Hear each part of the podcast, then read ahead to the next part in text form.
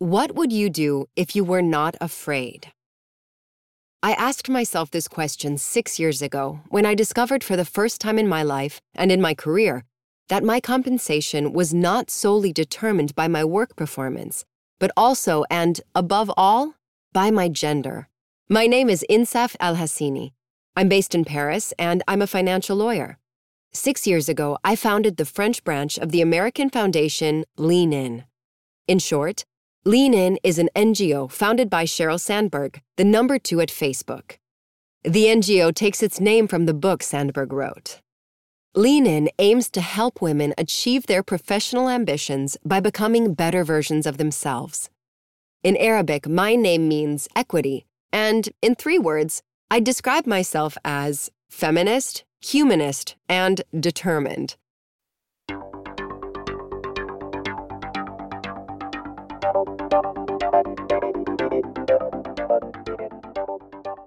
A lawyer with a brilliant academic background, educated between France, the United States, and Hong Kong, multilingual, highly motivated, and super determined, I came into the professional world as a conqueror, confident in my abilities, and confident in the impartiality of the working world.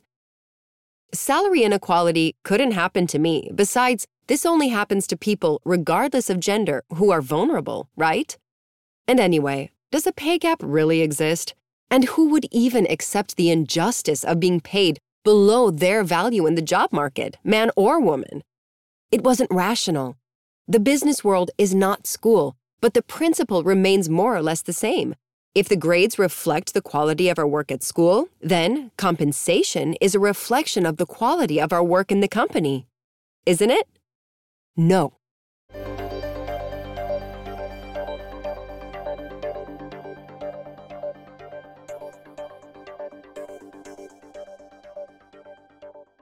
Now, with some perspective, I understand my disbelief. And looking closely, it was nonsense. Why would a company pay a man more than a woman just because of their gender? Especially when the man has a less prestigious background and is less efficient. Listen, enough now with this, Insaf. Okay, there is a ten thousand dollars difference between your two yearly compensation. It's not related to your work. It's just that, unlike you, unlike you, he negotiated his salary when he joined our company. Uh, okay, but this doesn't justify an injustice. I, I work more, plus I have better results. Could we, I don't know, at least envision an adjustment? No, you're already very well paid, and we've already talked about it several times. You shouldn't take it personally. Now, excuse me, I have work to do, and don't get me wrong, but you have work to do too. That day, I learned two things.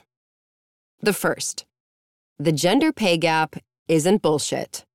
The second, as a woman, I must fight my entire life to be considered at my fair value. Now, what would I have done had I not been so afraid? Had I not been so afraid? Had I not been so scared, this is what I would have done. I would have quit this job. I would have found another one that would consider my worth and pay me at my fair value. Then, I'd use my skills and my experience as a lawyer to create a salary negotiation workshop. And finally, I'd teach every woman, wherever she is, in France or abroad, how to determine and then defend her fair value. It's taken me six years, but I've done them all. I switched companies. I negotiated my salary at my fair value. I founded the Lean In network in France. I created a workshop on salary negotiation. I set up a salary negotiation tour in France. I extended this French tour internationally and went to countries such as the United States, India, and Pakistan. I've empowered more than five thousand women to determine and then defend their fair value on the job market.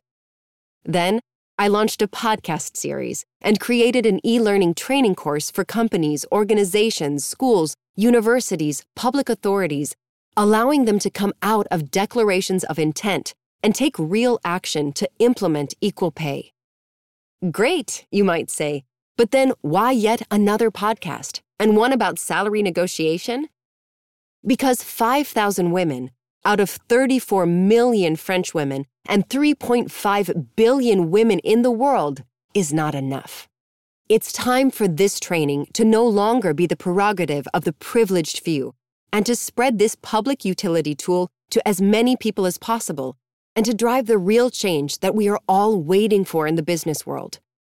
This is why I decided to launch, in addition to the French version, an international English language version called My Fair Value. Our society and world of work are at a crossroads. Together, we are part of the generation of change. In a few years, our contribution to this world will be analyzed, measured, and judged. It's exactly for this reason that I created My Fair Value. Because I'm convinced that together we can defeat the beliefs that put employees and employers at odds, that together we can prove that the fair recognition of the contribution of employees is not a matter of domination, but of collaboration, and that together we can demonstrate that an alternative is possible. And it's called My Fair Value. If you like this podcast series, please share and subscribe wherever you get your podcast, and don't forget to rate and review us. We love seeing you spread the word on social media, so please tag us in your post. At My Fair Value.